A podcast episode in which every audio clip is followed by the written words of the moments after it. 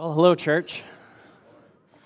So, in school, we learned that from the stage, you should never embarrass anyone else, but it's okay to embarrass yourself. And so I thought I'd embarrass myself a little this morning. And it's a story that has nothing to do with my sermon, but it's just funny, and so I thought I'd tell it. Um, but so Friday night, um, the student ministry, we had a movie night out here on the lawn. We set up a sheet on the wall and had a projector, and we watched a movie. And so afterwards, uh, we were cleaning up, and I came in here and I was shutting everything down, making everything, making sure everything was locked up. Uh, and I got everything shut off, and all the lights were off, and I, and I kept hearing this like buzzing, or it sounded like something was running. And I was like, I don't know what this is. I got to figure this out before I can leave. So I come up here to the stage, and I'm like walking around trying to figure it out, and it's coming from the baptistry.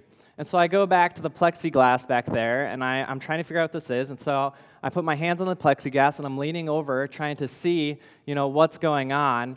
And what do you know? The plexiglass broke. and so Jed decided to rebaptize himself. and so, yep, thank you.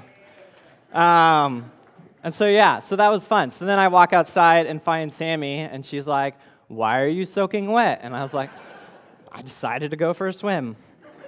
Um, but no, so if you are curious, there is currently water in the baptistry, and the water is actually a decent temperature. It's not very cold, so it felt really good.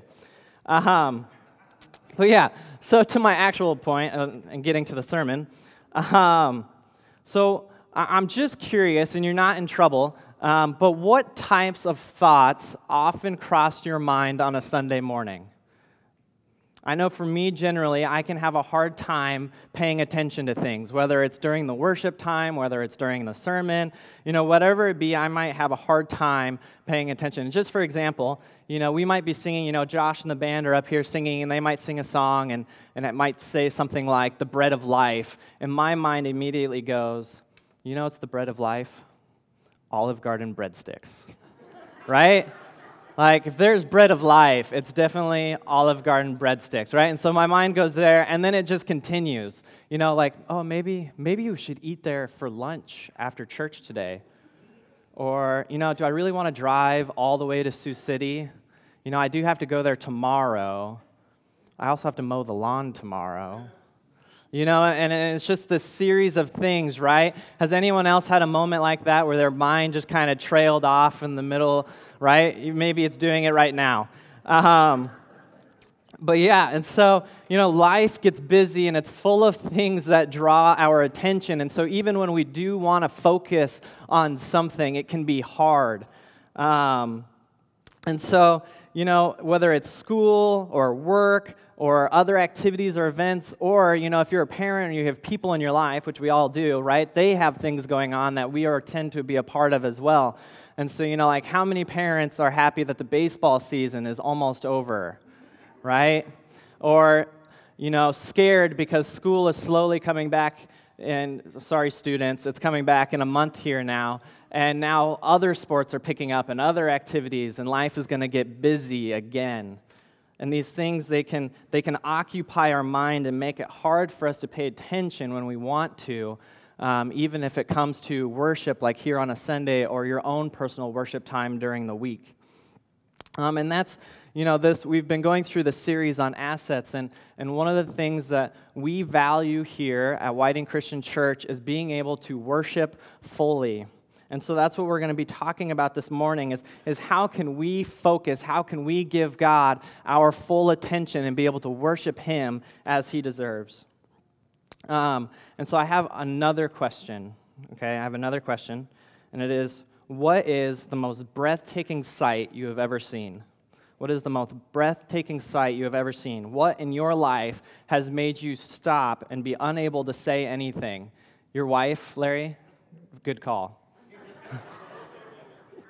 Um, you know, that it was so purely incredible that maybe it even brought you to tears. You know, hopefully you've experienced something like this, you know, whether it's uh, Niagara Falls, the Rocky Mountains, uh, I don't know, a lake in Minnesota, an ocean. Uh, maybe it's uh, something you experienced, uh, like getting to see the northern lights or watching your child being born, or um, as, as Larry gratefully pointed out, standing hand in hand with your wife as you at your wedding, you know, these are things that we are able to experience here on this earth. Um, and so I want you to be thinking about that. What, what in your life has been so amazing? And just hold that for a second. Now, since we're talking about worship today, worship has to do with being worthy. Okay, it has to do with being worthy. Our English word for worship itself, it derives from an old English word um, that says it has to do with the condition of being worthy. So if we worship something, essentially it's saying, hey, this has value to me. I see that it has an incredible amount of value, so I'm going to worship it. Um, now think back to the, the, the most breathtaking thing you have ever seen, right? Who is behind that? Who is behind that most breathtaking sight? Who is behind the Niagara Falls, the Rocky Mountains, the Northern Lights, the creation of your spouse or your children? Right? It's our God. The one that we read about in the book of Genesis, creating everything in our universe. The God of all power and majesty, right? And I could go on and on describing him, um, but I'm not quite as elegant, eloquent as some people in the Bible. And so, if you would like to um, grab your Bible um, and open it up to the book of First Chronicles, we're going to be in chapter 16. We're going to start in verse 8. First Chronicles 16, verse 8. Unfortunately, I didn't look up the page number for the Pew Bible. I apologize. That is my failure. But as you're turning there, I just kind of want to set this story up. So, so far in this um, in this story, David has defeated the Philistines. Okay, so they had the Ark of the Covenant, and David defeated them, and he has finally brought it back to its, its place where it needs to be in Jerusalem. And a lot of people, when they talk about worship, they bring up this passage because this is also the passage where David's dancing around in his underwear, worshiping God. And we're, we're going to move a little bit past that, so his clothes are back on. Um, uh, and we're going to read. So, David, uh, in this triumphant act, appoints some men, priests over the ark, um, and he gives them this song to sing every day to worship God. And this is what we're going to be reading today, starting in verse 8 of chapter 16 in First Chronicles. It says, Give praise to the Lord, proclaim his name. Make known among the nations what he has done. Sing to him, sing praise to him. Tell of all his wonderful acts, glory in his holy name. Let the hearts of those who seek the Lord rejoice. Look to the Lord in his strength. Seek his face always. Remember the wonders he has done, his miracles, and the judgments he pronounced. You, his servants, the descendants of Israel, his chosen ones, the children of Jacob. And so, what we see in this section um, of the song is that it gives some reasons of why God is worthy of being worshiped. It says the wonders he has done, his miracles, his judgments. And what's great about the Bible is that we have lots of detailed accounts of these things throughout history right? The creation of everything in Genesis, the plagues and the splitting of the Red Sea, David defeating Goliath, Elijah and the priests of Baal, Jonah and the whale, and we can go into the New Testament even, and we can look at the miracles that Jesus performed, right? Uh, healing the sick, giving mobility to the lame, turning water to wine, walking on water, uh, and even raising people from the dead. We have extensive records in the Bible that show the worthiness of God, that show the power and the might and the things that He is capable of doing that make Him worthy of worship. But what's great about Christianity um, and our experience with God, it goes beyond what is just written in the Bible. God is personal. He, he, his care for creation goes down to an individual level. His worthiness is also shown in the wonders that we get to see in our own life. Right? So the power and the glory and the majesty that we are talking about are prevalent in our own lives. And so, just like you know, when we talk about those breathtaking sights that we've been able to see and witness in our life or experience, right? Those show the worthiness of God just as much as Him splitting the Red Sea. I've talked about before um, so I grew up going to Camp Naboa just down the road in Onawa. And one of my favorite parts of the day was right after chapel, we'd have a quiet time. And so they'd basically just send us out and say, hey, go spend some time with God. And so we would go, and, and, I like to sit right beside the lake. So if you've ever been to Blue Lake and have seen Camp Naboa, they have um, the, the edge of the lake is lined with rocks. And so I'd go find a nice big rock, and I'd sit on it, and I'd watch. And sometimes we'd have devotions, but rarely did I ever do it. Um, but I would sit there, and I'd pray, and I'd watch, because it never failed that there was always the same time that the sun would be setting. And I'd sit there and I'd watch as the sun would set over Blue Lake. And it is to this day one of the most beautiful things I've ever seen. And I would sit there as the sun came down and, and the, came across the horizon, and then you just see all these different colors, you know, from a burnt orange to a crimson to a purple, and as it just shot across the sky.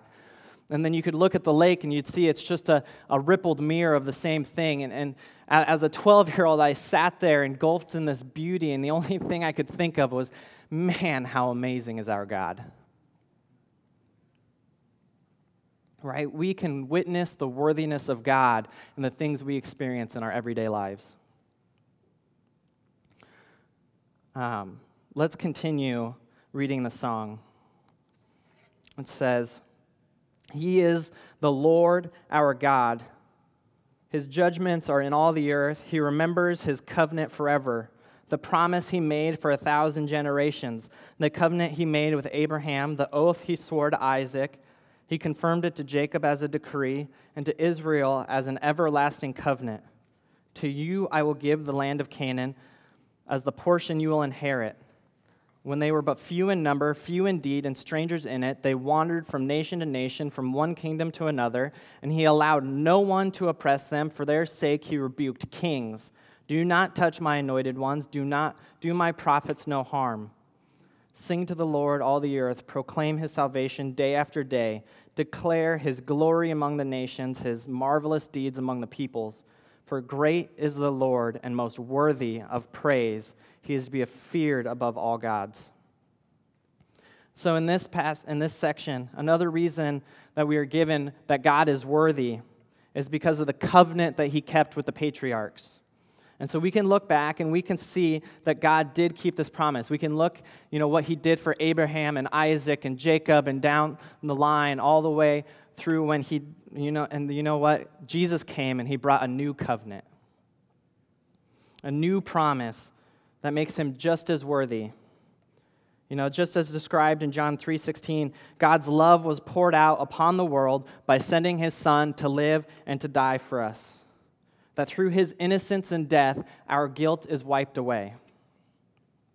And I don't know if you've ever come to full grasp with what God has done for you and what Jesus did for us on this earth.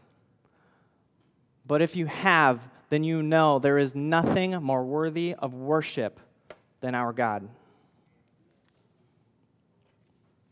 I mean, the extreme lengths that he has gone to take care of us and to take care of his people is amazing. And it's just another reason that shows who he is and what he is capable of. But let's finish out our song for this morning.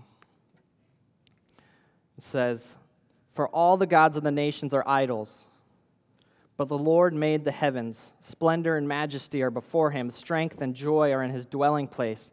Ascribe to the Lord, all you families of nations. Ascribe to the Lord glory and strength. Ascribe to the Lord the glory due his name. Bring an offering and come before him. Worship the Lord in the splendor of his holiness. Tremble before him, all the earth. The world is firmly established, it cannot be moved. Let the heavens rejoice, let the earth be glad. Let them say among the nations, The Lord reigns. Let the sea resound and all that is in it. Let the fields be jubilant and everything in them. Let the trees of the forest sing. Let them sing for joy before the Lord, for he comes to judge the earth. Give thanks to the Lord, for he is good. His love endures forever. Cry out, Save us, God our Savior. Gather us and deliver us from the nations, that we may give thanks to your holy name and glory in your praise. Praise be to the Lord, the God of Israel from everlasting to everlasting. Then all the people said, Amen, and praise the Lord.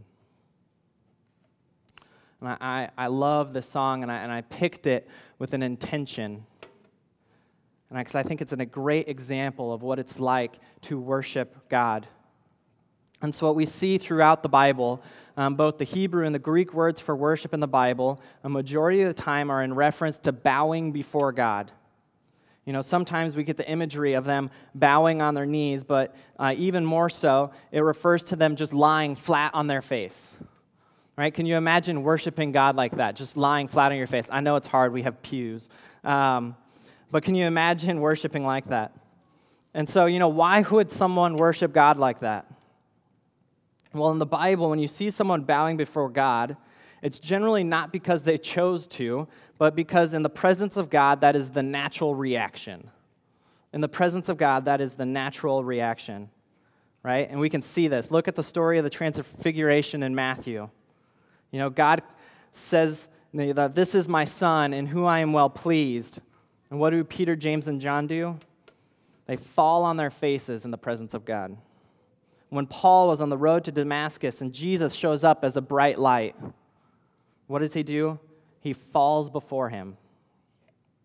Or in, in Revelation, um, when John talks about seeing Christ, and it says, When I saw him, I fell at his feet as though dead. And so essentially, God's pure awesomeness should cause us to crumble before him. It shouldn't be something we, we shouldn't just choose to worship Him. It should be a natural reaction when we are faced in His presence that we fall down on our knees and give Him the praise that He deserves. Just as we read in the song, it says, Worship the Lord in the splendor of His holiness, tremble before Him, all the earth. And so, the main point of my sermon is right here. So if you don't get anything else, get this one sentence. I'll say it a couple times. Worship is most natural when it comes out of a mindset understanding the worthiness of God.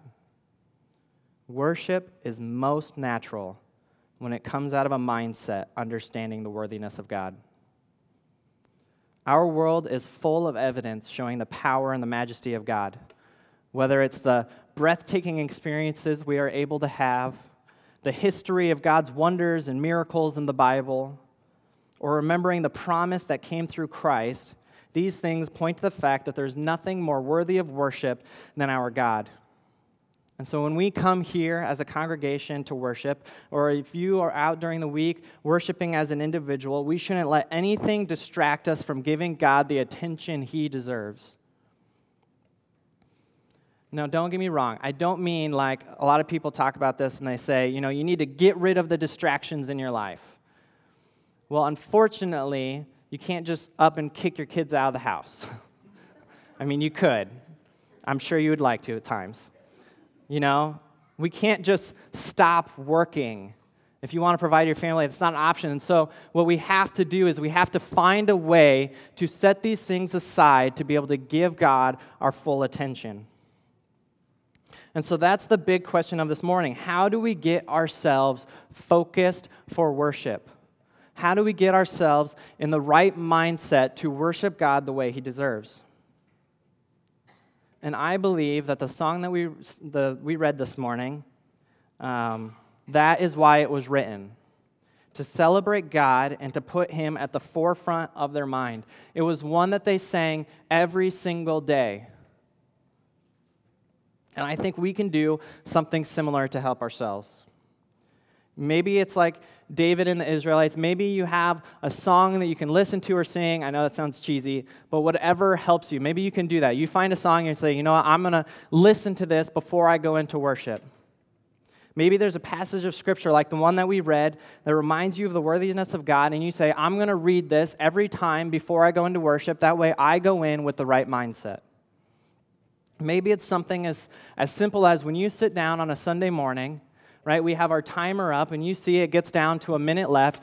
You just say, I'm going to say a prayer at one minute and I'm going to get focused for worship today. And so you pray and you ask God, please help me focus on you today. Let me worship you the way that you deserve to be worshiped.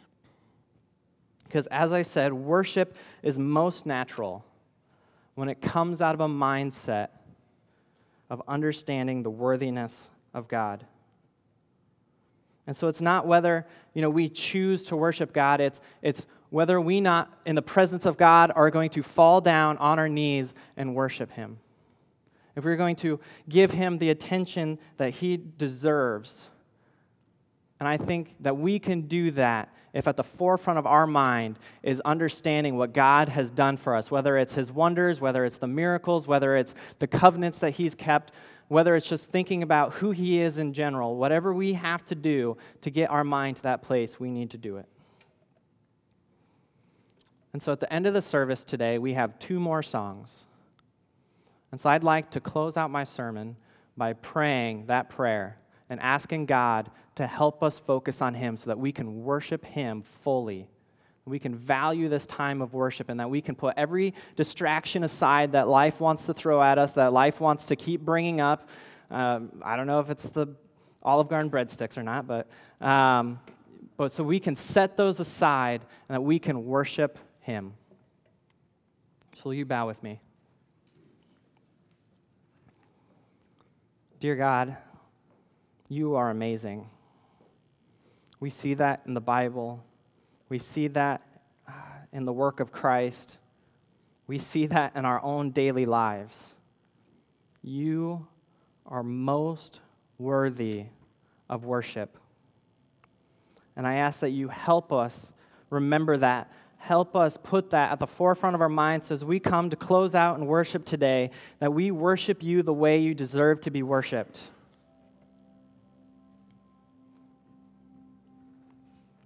Thank you for what you've done for us and just help us, even during the week, be able to put those distractions aside and give you the attention that you deserve. We love you, and it's in Jesus' name I pray. Amen.